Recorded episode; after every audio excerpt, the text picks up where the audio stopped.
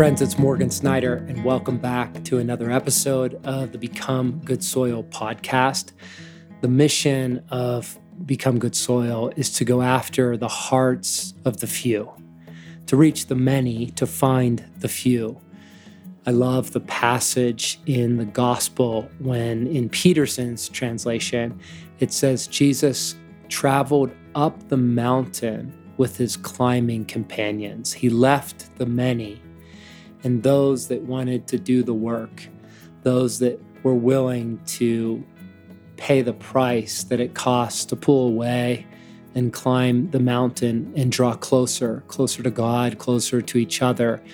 Um, Jesus had other treasures to share with them the thirsty, the few. And my heart behind this is a deep, profound belief that the gospel is made available to every human being in every moment of our days. But what marks the few is those that consent, those that say, Yes, God, I am all in. I will risk it all on you and your kingdom. And so that's my heart to become that kind of person and to share my life with those who want the same thing. So today, I'm excited to take you into a podcast. We're releasing a session from the most recent Become Good Soil Intensive. This took place in May of 2019 at a place called Spring Canyon at what is believed to be the most ancient spring that comes out of the Collegiate Peaks on the Continental Divide of Colorado in the entire state of Colorado. There's never been a time where it's run dry, and the camp is built around this sacred spring. And it's a very, not only symbolic reality, but it is a supernatural reality. It feels like that life that John talks about of Jesus in John chapter 4 this spring that overflows from the heart of the human person, the life of God, literally infused in the soul of a person, available to all people. That life was the heartbeat of the mission and the heartbeat of this place. And my sense was in preparation for this next intensive coming up next year and the applications being accepted now, I would take you back to a session that was very holy, it's very intimate, um, hosted by myself and John Eldredge. So before we dive into that, as mentioned, we are now accepting applications for the next Become Good Soil Intensive. We have no idea what the conditions will be like in the world with the pandemic, but we are going forward confidently and courageously believing that God will make a way where there is no way. And we're also open to what God has. It's a new time in human history, and we're dreaming about uh, become good soil, intensive, long term experience over the internet, where we are in virtual community traveling with the like hearted it could be available to more people um, of different ages. And there's a lot of excitement and prayer and curiosity around that. But for now, we have this intensive. It'll be in April of 2021, and we are accepting applications now through November 1st. As you likely know, the uh, applications are quite extensive, they require various references. And the application process itself is from what many men have told us, it's very holy, an experience that's well worth the time in the investment. It is a prerequisite to have attended a Wild at Heart Basic or a Wild at Heart Boot Camp. So if you're out there and you're really tracking with the mission and message of becoming a king, become good soil, and you're interested in sharing in this expression of it with the intensive or some version of it in the future, a first step would be to facilitate or attend a Wild at Heart Basic retreat. You can find more on that at wildatheartbasic.com. But if you have uh, passed that marker on the journey, then make sure that you find all the details available at becomegoodsoil.com on the intensive. But we would urge you to apply and we read every application extensively. We pray over them, we sort through them, we try to listen for God's heart for every man and see where we might participate with his journey of becoming the kind of man, the kind of king in whom God is glad to entrust the care of his kingdom. So, in light of that, uh, keep November 1st in mind, and we'll turn to a really holy session, never before brought um, outside of the confines of the intensive itself, but now brought to you, this larger community. So, join me and John and a handful of like hearted men as we go after the gold and respond to God's initiative in this session from the 2019 Become Good Soil Intensive. Life begins in you. You are the center of the story, the hero of the story, and we belong to you, God. So we ask for the fullness of your inheritance today. God, that you would give us, as you promise in Galatians, the full access to all that you have given to your Son, Jesus, the equal access to the riches of the kingdom of heaven poured out for us. We consecrate this time and we declare your role, your jurisdiction, your authority and we ask that you would pour in your river in Jesus' name. There's this beautiful tree across the street from my house. And in my little suburban neighborhood, it's all fenced and, you know, kind of postage stamp gridded out. And uh, in some ways, it's falsely protected from the winds and the prevailing winds come from kind of this is northwest, so they come west northwest, but once in a while they swing northeast. And this rogue wind came, this Chinook that turned off the front range. There was actually a pair, came right down our street, and this tree came down. It was an old tree that was planted when the neighborhood was established. And I walked down to the root system of this pine, and it was like shocking to my soul because this big, beautiful tree had no roots. It's intended to have a taproot one and a half times the length of the trunk. That's the kind of the anatomy of the species. And instead, all it had was this surface network in an arid place from a sprinkler system that just watered it from the surface. And it wasn't until the wind came that it was tested and revealed the nature of reality. And it's just a symbol, a parable of it's not until the storm comes that shakes the house, the violence, the winds, the tornado, NIV says, until we actually see what the house is built upon. What we cannot see is far more important than what we do see. It matters most. And it will be revealed one day. Everything, as I said, was prologue. And yesterday evening, we touched on this idea of habitat, that you were designed for a habitat, and it's only in participating with God to cultivate a habitat for your soul to survive and then thrive that you can become the man God intended you to be. But in that habitat, there's much that we need to do in that participation with God that He has for us. And this morning is about that. And I want to share the story and then invite um, my friend to come up.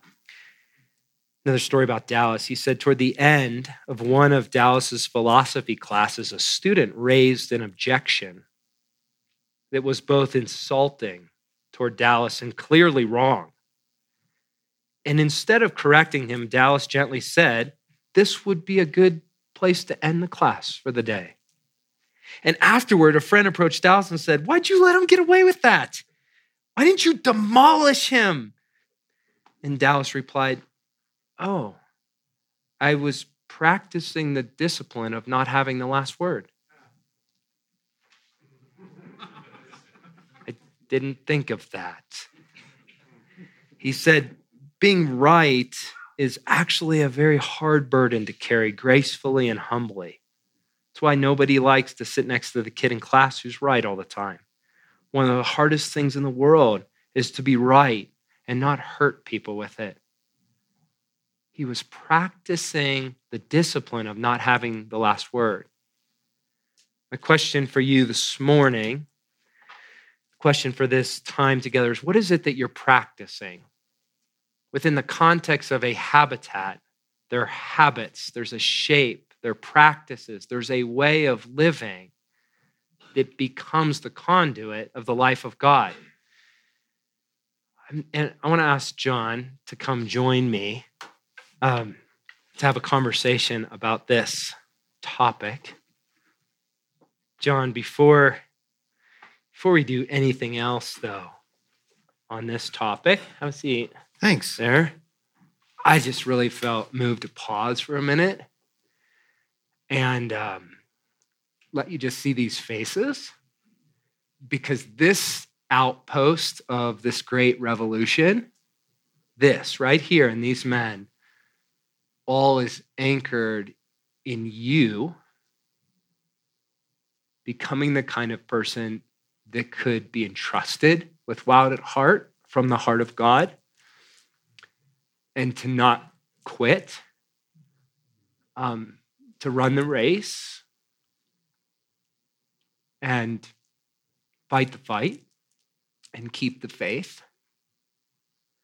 So let these eyes be your thank you.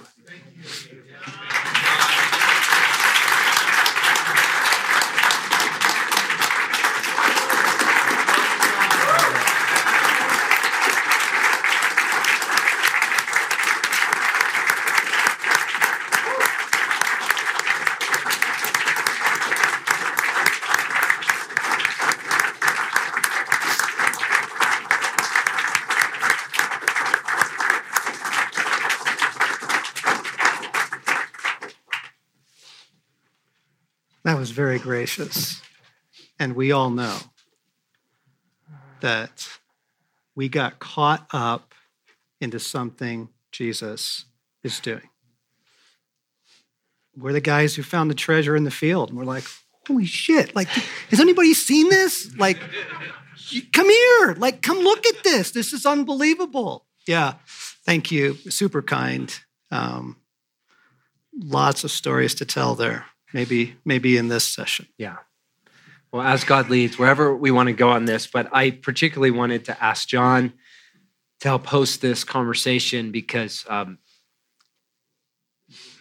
well, you've been writing on it, you've been living in it specifically in this year, but generally, this idea that the habits are what root us yes. in the life of God. Yes. And and like Jeremiah 17, they when they graft into the riverbank, the river of God, then whatever the weather, whatever the season, there is fruit.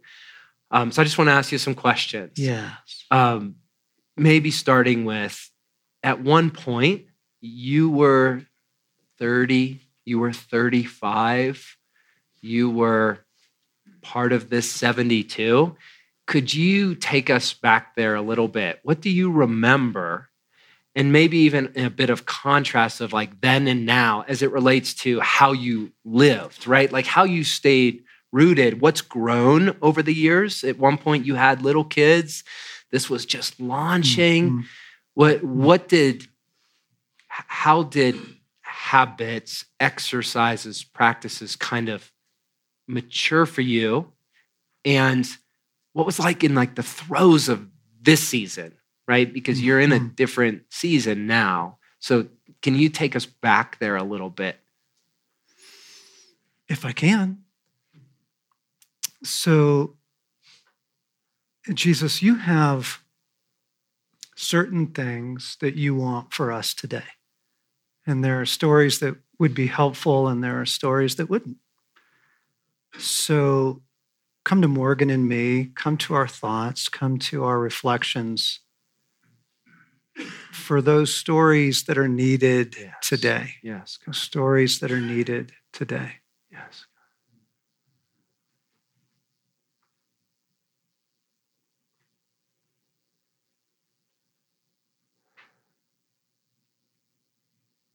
So I'm going back. I'm trying to find trying to find that guy. I didn't ask. We have not talked at all at about all this morning. about this. So he told me this morning we were doing this. So. um, I had this internal awareness, um, and and you know it's been developed over the years. But the internal awareness I had was that I don't like what this is doing to me. Hmm. It was a way of kind of like measuring things, and so my poor wife loves movies. She absolutely loves movies. And you would think that I love movies too because I use them so much in my books. But in the early days, I would walk out on movies a lot.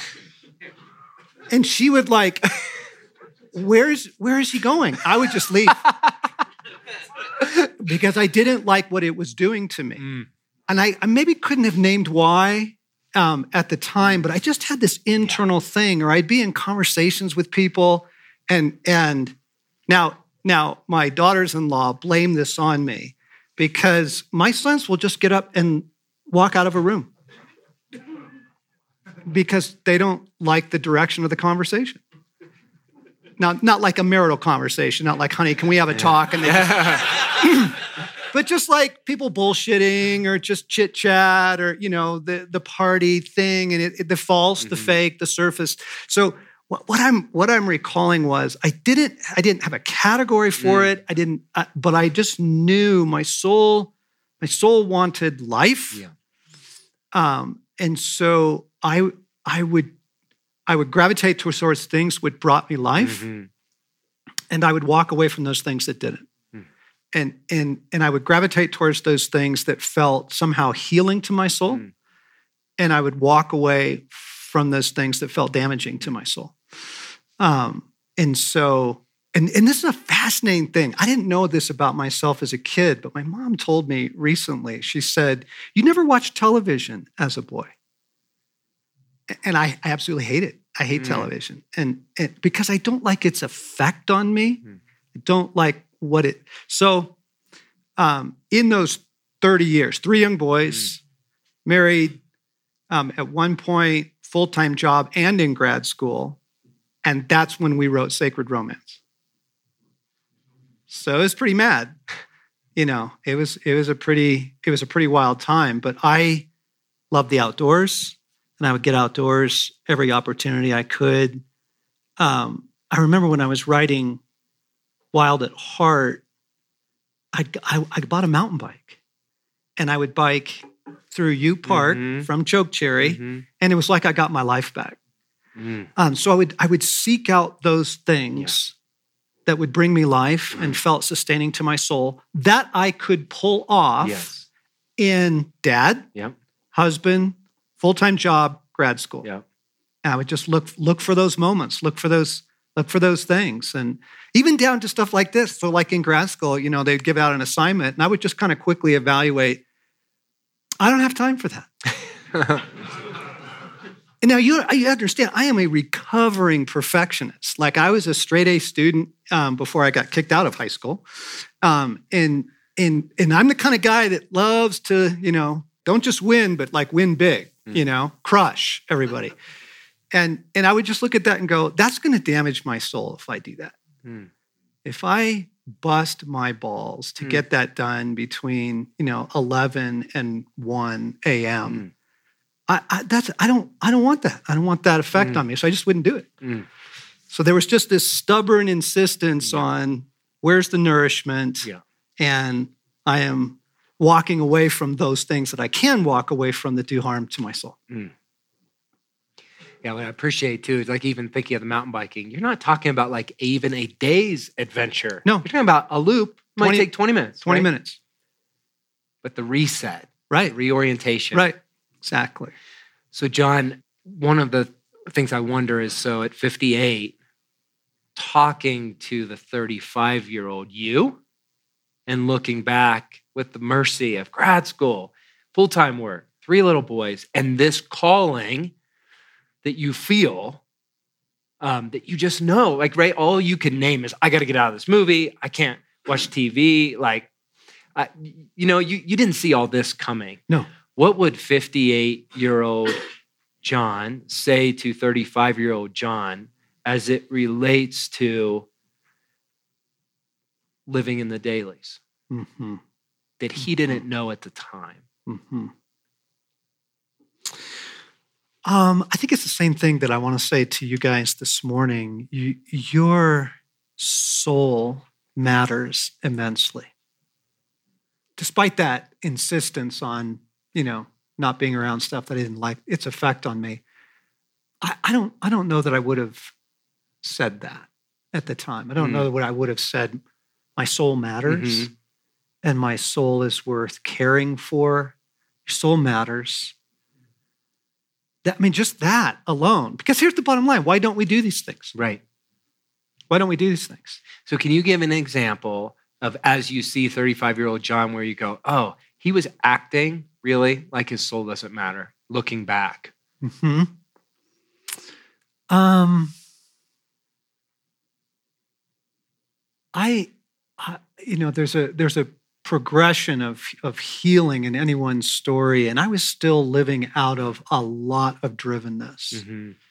and so I would just say the pace of my life, Mhm. the pace of my life. My my basic approach was charge everything. Just to, just charge Mhm. everything. Um, so if it's a family outing, let's charge it. You know, if it's work, charge it. If it, you know, just attack it, go.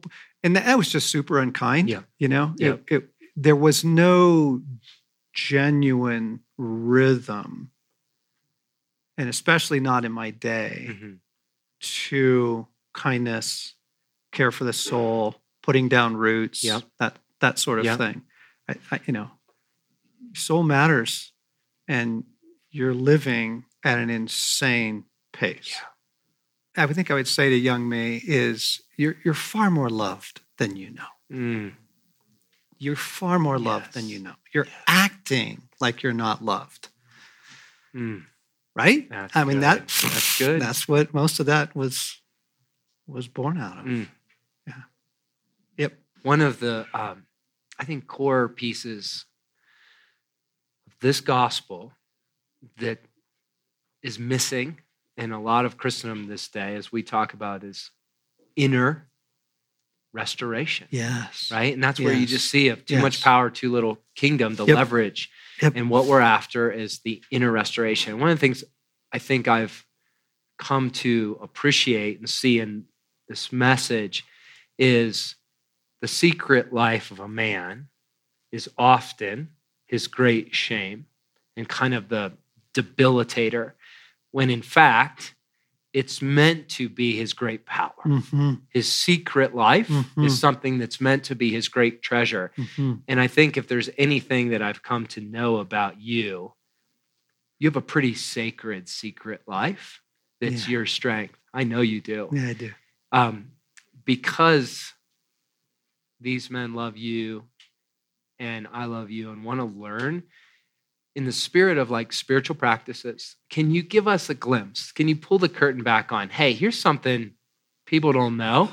It's part of my secret life. hmm That's that's a fuel hmm that um oh, it's mm-hmm. I wish people knew this is where it comes from. hmm Here are two things. Here is a stick, and here is a rock. Rock and a stick. um, I I carry stuff like this around in my pocket, and I um, hold it and I feel it. When we were in Wales, Blake came into my room at one point in the Wales boot camp. He's like, "What are all these sticks and rocks doing?" And this is my son. So this, you know, he's like, "What the hell? Are you, why do you have all these sticks and rocks?" Um, and and here's there's a whole thing. There's a whole thing behind this. So loving the real, yeah. loving the real, and hating what is fake. Okay. So this this was a survey done by the World Health Organization in 2001. So you can imagine how dramatic the data has. 2001, we spent 93% of our life indoors. Okay? You you Mm. have lived Jeez. 93% of your life indoors. Okay, so you You have no idea how damaging that is to the soul because that means that you have your soul, which is created for this habitat, mm-hmm. right, um, has been put into a styrofoam box most of your life. And so instead of the real, you live in an artificial world, right? Um, the weather is artificial because it's controlled by the HVAC, right? And the sounds are artificial. It's the whir of the technology, it's the click, it's the beep, it's the right. So your sounds are artificial, your weather is artificial. Mm. Um, everything you touch, just about, is artificial. It's mm. fake. It's some sort of faux wood, plastic, you know, vinyl, something, carpet. And instead of like you know fresh air mm-hmm. and and and life and enlivening things you know for the soul most of what is in that artificial world actually off gases toxins um, and poisons you um, actually all day long um, and so um, it, this is a flight back to the real for me because I live in that world too, guys. I live in a normal house. I don't live in a teepee. I drive, you know, from my house to work. And so I'm in an artificial environment in my car, in artificial weather, an artificial, you know, and then I walk into an office building. And, and so I began to look for practices that would get me back to the real mm. and that would ground my soul in the real. Loving the real is, is just an enormous step in the right direction in all kinds of ways, mm-hmm. right? Um, but let me let me let me offer some other things in that. So Bart was asking me, and, and even like the standing ovation, what's a person supposed to do with that? No, honestly, what, how, how are you even supposed to hold that? You can't. That's that's way too big for a human soul. Um, and and Bart, you know, we were chatting late last night at um, back at our place and and he was saying john like all day long i was looking at this and looking at your movement and that kind of thing and what are you doing with this? And I, uh, bart i was trying to think of i couldn't process it in the moment. I, what i said to you in the moment was it's too much for a soul to take in. Mm. i can take in a face. Mm. i can take in a story. Yeah. And that's very rich. That's very beautiful. But to ask yourself to take in like like a movement of God. You know, it. Here's what I would have said. I finally found the right analogy. The, the, the analogy is it's like trying to read too much scripture at once, mm. right? It, it just, after a while, you're just kind of bloated and it's, and it numbs you and it, um, you can take in a little, right? But you can't read the whole thing in one sitting or, or you know, there's all kinds of too hmm. much in one sitting. So being kind to your soul, what you ask of your soul. So, uh, okay, so you ask for some of the secrets. Here we go. Um, benevolent detachment.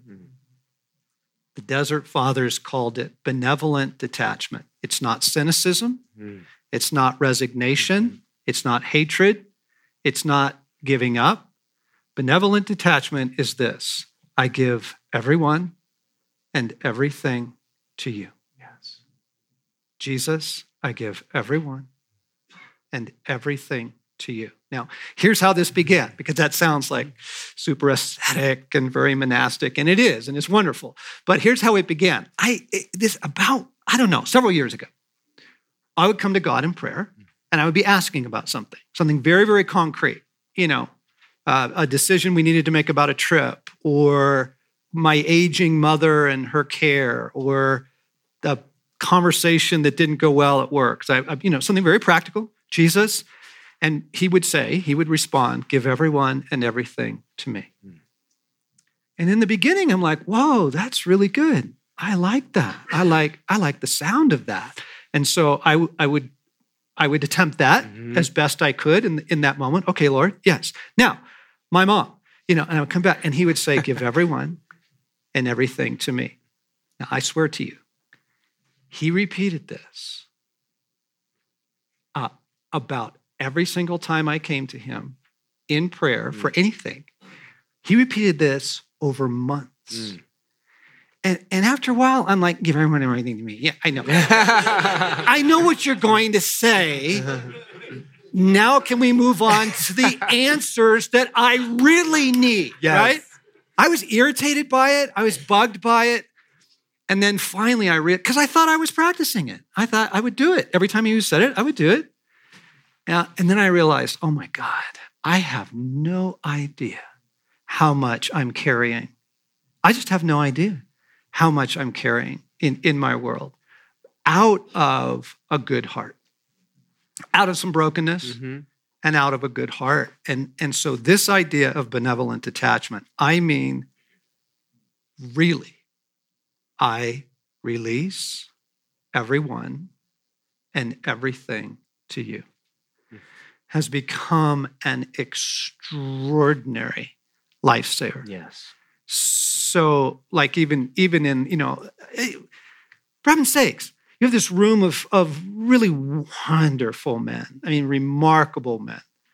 Um, and, and you all gave me a standing ovation. I, whoa, Jesus, I just, I give that to you. I, I, I give that to you. If you want to talk to me about that later, we can. But I, you, like, my aging mother, my wife who's about to travel today, and how's her flight going to go? I, just all that, like, because here's the thing: Augustine said we must we must empty ourselves of that which we are full, so that we may be filled with that of which we are empty. Mm. Okay, we are we need God desperately, like actually, Yes. like the being of God into our being Yes. right?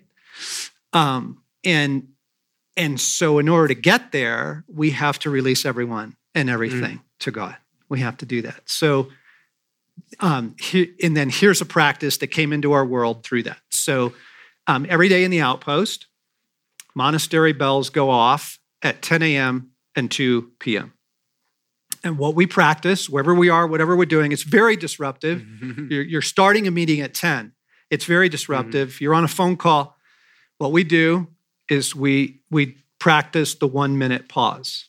So here's what I'm going to give you today is the one minute pause. Because it's accessible and it's sustainable. Mm. That's the problem with most of the yeah. spiritual disciplines. They're Yeah. not accessible and they're not sustainable. So chuck, chuck them. I mean, it's not helpful. It has to be accessible and it has to be sustainable. The one minute pause, okay?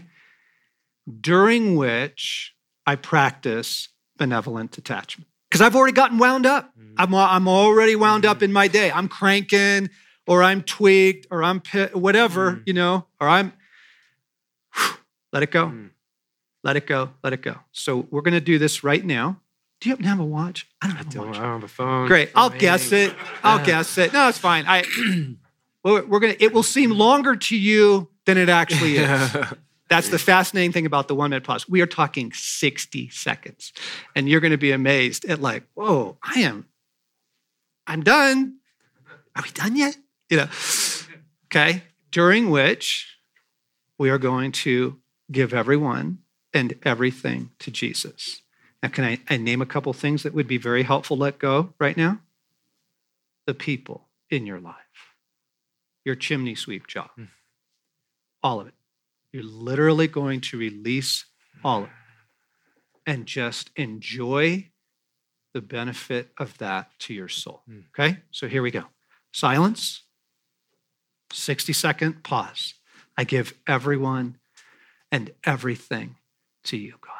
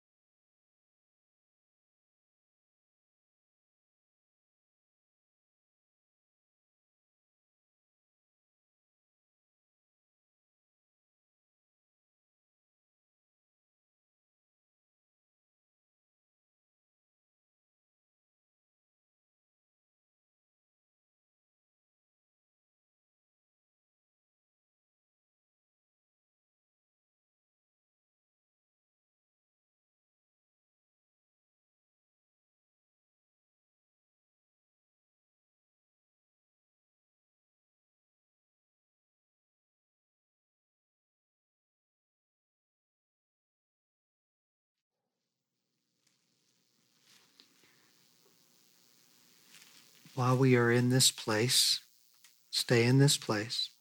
Holy Spirit, I give everyone and everything to you. Yes, God. I give everyone and everything to you.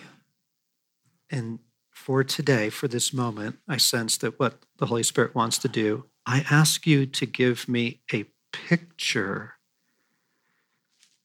of my soul.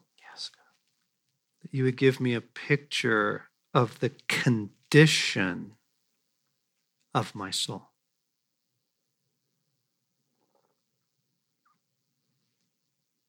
And you don't have to imagine it, you don't have to conjure it. I give everyone and everything to you, no pressure. But I pray that you would give to me a picture of the condition of my soul.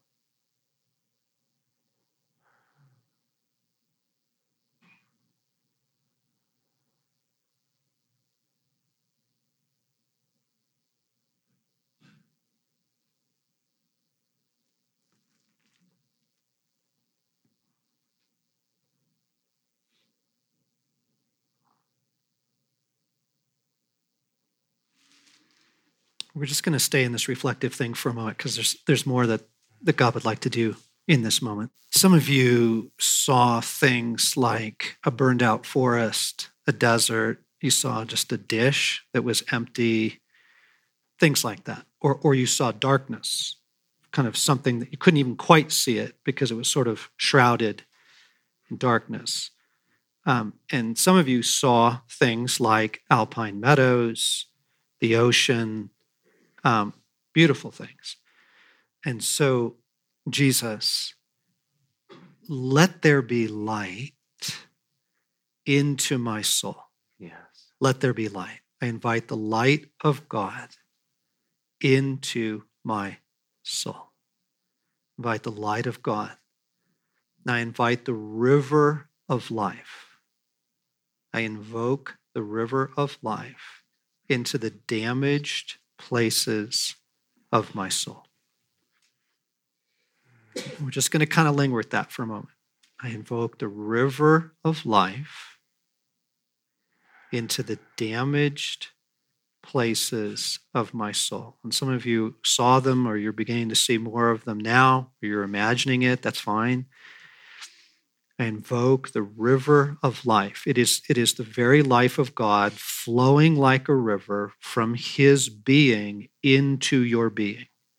So I am invoking, receiving the life of God like a river into the damaged places of my soul the parched, the barren, the angry, the raging, the locked up, locked down, the fog, the darkness. Let there be light into all of the darkness. I'm invoking the river of life into my being, into my soul, into the damaged places of my soul. And then if, if, if you got beautiful pictures and you say, Jesus, do that in my soul. So I invoke beauty. I invoke beauty into the condition of my soul. I invoke abundance and life into the condition of my soul. Invoke, Lord, beauty.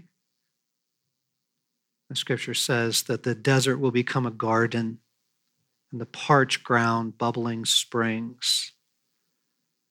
That there is a greenness and a lushness. Mm that is supernaturally available to us. And we are invoking the beauty and the lushness. And then you you have favorite places, favorite, you know, and it's the ocean or the mountains or a river. It you have favorite places. I invoke the beauty of that into my soul. I invoke the do that in my soul. Do that into my soul living God. the river of your love, the river of your glory, the river of your life into all damaged places in my soul.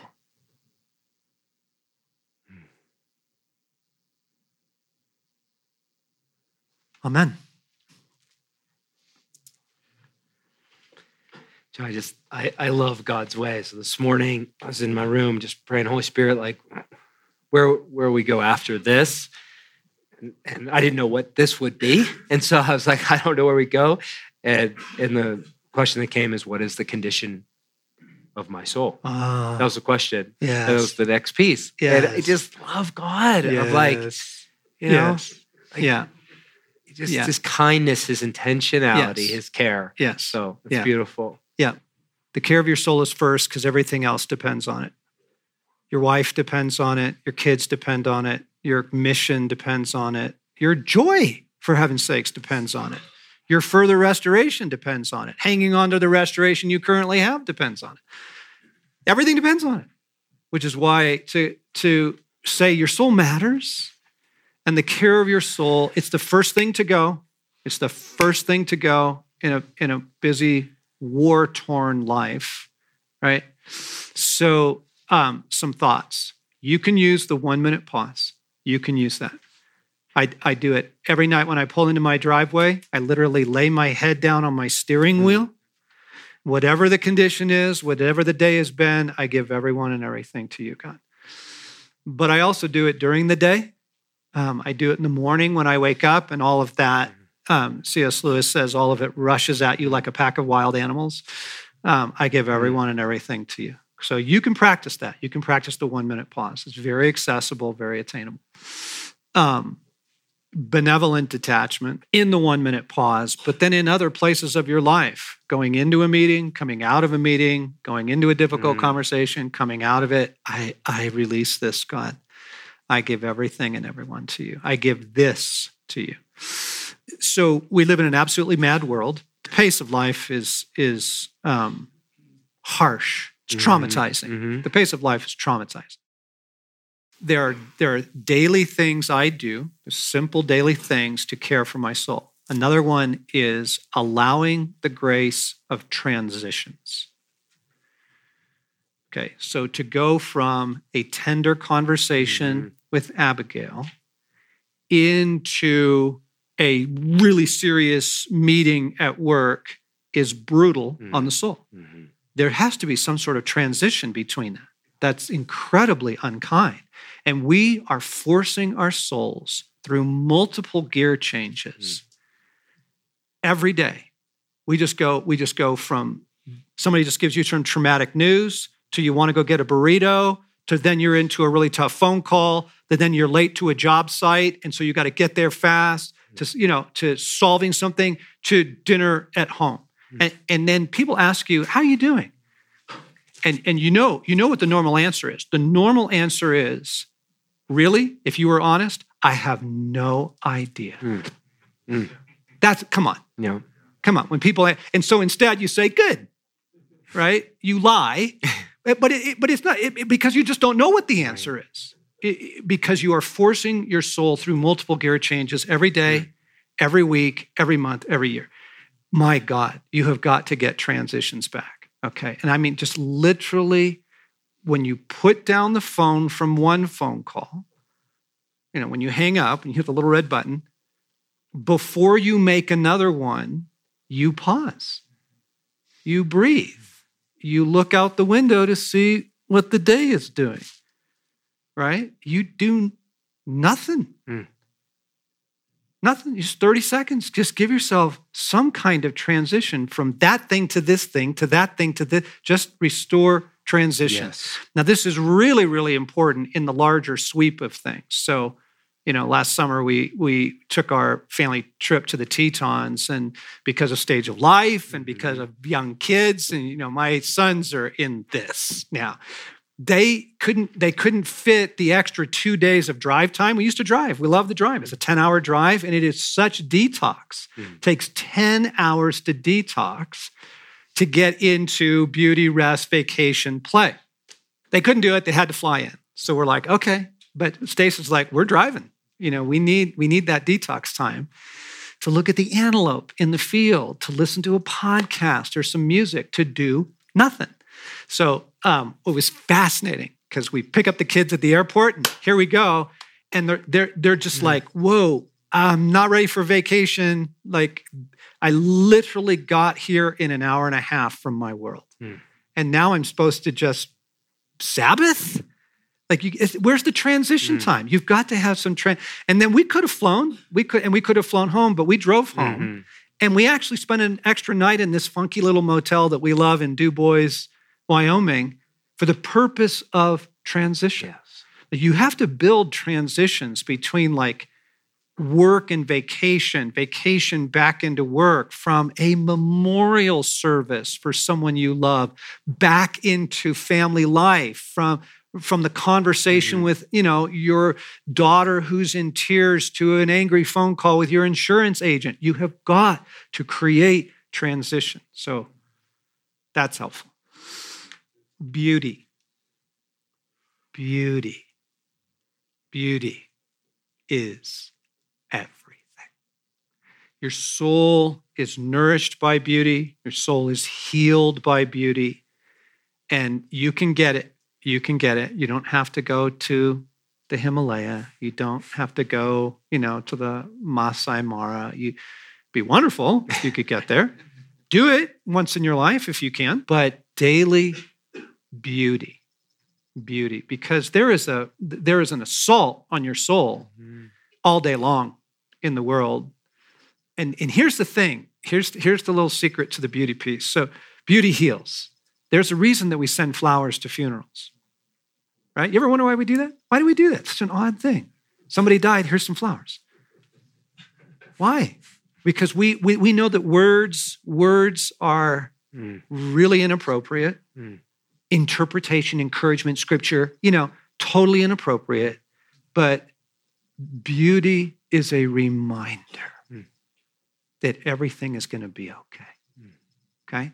So we send flowers, right? Well, you got to get beauty in your daily life. Hmm. You got to get beauty in your daily life. So here it's easy, right? But at home, you'll be surprised um, how accessible it is. The frost, the frost on your windshield when you get in your car in the morning. And you're moving so fast, you don't even stop to notice it. It is extraordinary. Mm. It is so beautiful, right? The sound of rain right, is so exquisite. Okay, the way sunlight falls on your kitchen table in the morning when you're having coffee, you just stop, and go, holy cow, that's beautiful. And here's the thing I receive this beauty into my soul. That's what most people don't do. They look at it and they go, wow. just, you know, like you just saw a two headed rooster and you just, eh, and you, they just go on. There's no reaction to it. They, they, you i receive this beauty into my soul and with it your love mm. and with it your love okay beauty heals beauty nourishes and the, and the thing is so that you don't get taken out by the beauty mm-hmm. right like if the beauty is the only beauty in your life because you're parched right but if your soul is actually nourished on a regular basis by beauty, you look at that and you go, yeah, wildflower. It's a wildflower. You're, you're lovely. I don't, I don't need to take you, you know, like you're, that's a wildflower. How lovely. And you're able to go on with your day, mm. right? Because your soul is being nourished by beauty and all music, mm. right? The, the beauty of silence. Okay. So, what are you doing with the assault on your attention? Your attention is being assaulted for all day long. So if you pull your phone out, right, the assault on your attention. If you get online, the assault on your attention. If you watch any news, if you any social media, everything knows now your attention is the last commodity. Mm. It's the last bit of real estate left on the earth mm. is your attention. And everybody is spending millions mm. to try and grab it within five seconds before you can click skip ad, right? Or whatever, you know, swipe or get out of it, right? Okay, so there's an assault on your attention. Mm. and and and what I realized was, fuck you. You can't have my attention. That's like mine. Like it's really valuable. Like the the here's the thing. So all the way down through all the spiritual traditions uh, uh of Christian disciplines is the idea that transformation takes place when we are able to give our attention to God mm. Or to a grace He is giving, like beauty. Hmm. Okay, so that's where transformation takes place. They looked to him and were radiant, the psalm says. They gave him their attention, and it had this, you know, wonderful effect on their being. Okay, so what are you doing with the assault on your attention? You got to fight back, right? Like, and then and then now name your family's cell phone practices. Our yep. people personally. Yep. well, our mudroom is kind of our vault. And so all the technology gets surrendered in the way into the house. And so if we need it, we get it and we bring it into the home. If we're going to listen to music or we're going to participate with something together, but it lives outside of the sacred space, which is one little door into a small room. But we've just had to make a physical barrier, for example, that that stuff comes in with intention because we're using it rather than the default exactly. to fill our time. Exactly. That's Do you take your cell phones into your bedroom at night? No, no, they're not. You we're not allowed. We're not allowed, and they're not allowed. Yeah. So okay. no cell phones leave the main communal oh, area. Oh, yeah. Right. Okay. Do you look at your cell phone first thing in the morning? I wish I could say. I mean, the guideline is no. But as you say that, I also go, oh, there are times. Sure. I mean, there's times it ends up in my bedroom. There. Yeah. But the spirit but the practice is Father, like I said this yes. morning, right? It's Father centered, it's God yep. initiated, and it's yep. from that place yep. that then you power on the world and contend. Yeah. When I'm not well, when I'm vulnerable, when I'm weary, when, like you yes. said, it's reacting to my world, yes. I find myself looking yes. at it more because it's what fire do I have to put out? Yes. Right? Right. Exactly. Take your attention back, fight for it, right? full on fight for your mm. attention. Like, I am not going to let all of that, particularly technology, mm. but media, news, information. So, watching the reports on traumatic events is demonstrated to do trauma to the soul. The people that watched mm. the news reports on 9 11 had the similar PTSD reactions as those who were present. Mm. Really? you're gonna you're gonna so you're just gonna scroll through and look at the all the things going on in the mm. news i'm like no way you can't have my soul you can't have my soul mm. no I'm, I am taking my soul back from all of that right you can't have my soul let me say that the whole the whole goal is union with god it's union with god it is the integration of your being with the being of god Friendship, yes. Sonship, absolutely. Intimacy, by all means. But the goal mm-hmm. is union of being. You are a branch in need of a tree trunk. Okay? There is only one tree trunk. And, it, and the, the more that we reintegrate our being into the being of God, we're able to receive healing, yes. counsel, direction, answers. You bet, answers are important. Guidance, love, affection, interpretation of things, but mostly his life, the life of God flowing into us. We are cut flowers. We, we are broken branches mm. that need to be reintegrated into a unending source of life. And that's why I do these things. Mm. And that's why I don't do those things. Yes. That sucks life from me. This brings life. That takes me away from union with God. This brings me yep. union with God.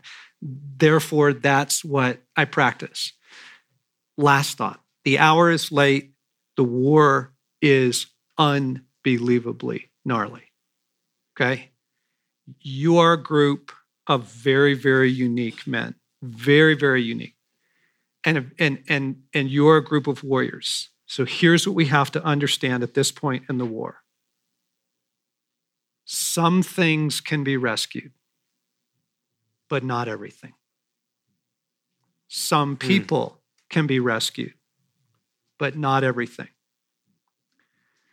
And, and you have got to stay tight and ask, Am I supposed to be in this? Hmm. Is this my fight? Because you're going to see a ton of things that need rescue and intervention, and, and you have to ask. You have to, you have to stay tight and say, Can that be accomplished? Hmm. Can, can we get that done? Or is that something in benevolent detachment I simply have to let go of? Hmm. Right? The hour is late, and, and, and we, we are a group of special forces and the special forces when it, when you know as many of you know you, you don't go in and try and take an entire city you can rescue some you can rescue some. Mm. mean, you have to be very tactical Mm. in this hour. You have to be very very tactical. We have to be very Mhm. very tactical with with how much can be done in this hour. And that will save you. That will save you from stuff you are not supposed to be in or stuff that just simply can't it just can't be rescued. It'll be restored at the renewal of all things right it'll be rescued then they'll be rescued then that will be restored then but it can't it can't all get done now Mm. and we just have to be frank about that because that'll that'll fry you that that'll that'll really fry your soul as good men wanting to intervene Yes. right and now it's time for god Yes. It is. back to you Thank you. yeah you're welcome Thank you. That's so good. I think what I, I hear most in what John shared is just a refreshing reminder of our soul matters. Our soul matters. It's the center of our life. And our soul has infinite need, and that can only be matched by God's infinite capacity to care for it.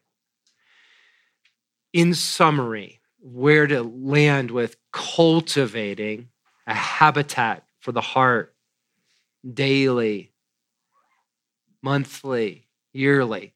It's very personal. And those same young guys that I started with, they asked Dallas, What do you do with your 15 minute quiet time in the morning? In his Dallas esque way, he said, I God is rather unconcerned with your 15 minute quiet time. The question is, what is it that you do with your other 23 hours and 45 minutes? The heart of the habits and the practices is how we are arranging our days from the frost on the windshield to the real thing in our pocket to slowing down our driving just a bit, our cadence just a bit, our eating just a bit to feel it and be in it in the present moment. And so, how are you arranging your days?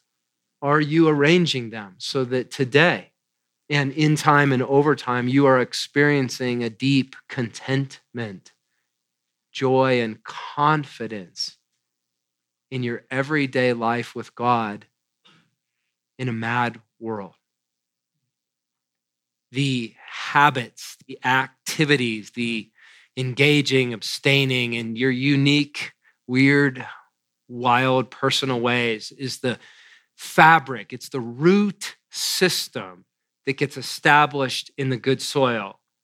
And in that soil, you know, there are these conditions Jesus talks about, and all of them are present in ways. And this maturation, this healing, this restoration is moving the shallow soil to good soil.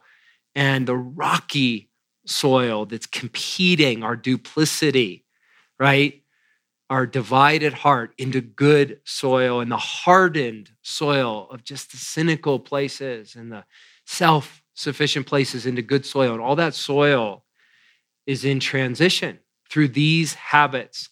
And the brilliance of it and God's wildness, you guys, is once you learn that there are no shortcuts and you get that seated in your soul, there actually is one kingdom shortcut. Jesus says it right there in the sower and the seeds that those with good soil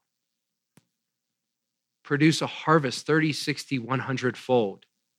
It's a really good ROI. That's a supernatural return on investment. And so, what's your frontier? That's the question on the table. Maybe two questions for you. What is the condition of your soul? I love the listening prayer John took us into because our soul has a landscape, a landscape, and there are pieces that have been restored, and there are other places, the dark forest or the weary, dried out land. What is the condition of your soul, and what is the Father wanting to say to you? And then the second question I want to tie in with that is how are you arranging your days? In light of what John shared this morning, observe your life as it is now. And how are you arranging your days?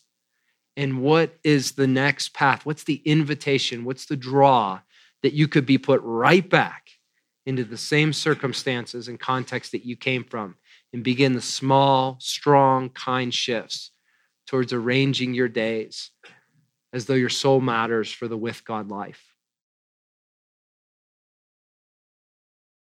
Friends, I hope this session, hosted by me and by John, um, has served as an encouragement and a soul strengthener for you that it's found you in your world. I realize that not everyone can come participate in the intensive.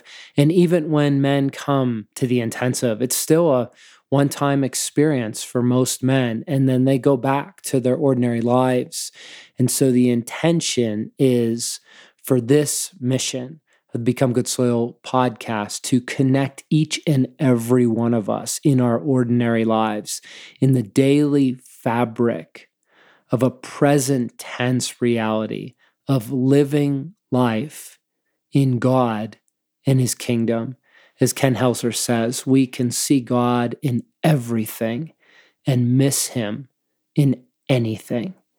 And so, friends, it's my hope and my prayer that today this podcast was, would serve as an opportunity for us to not miss God right here in the dailies, to tune in to our own hearts in the heart of God and to become very clear about what's essential, about what's absolutely critical for us to respond to God and to step deeper into his kingdom right here in the midst of our everyday life. Bless you. Hope that you will pray about applying to the Become Good Soil intensive and sharing that event with others that may be interested. And we'll see you back together on another episode of the Become Good Soil podcast. It's an honor to share these miles with you. Thank you.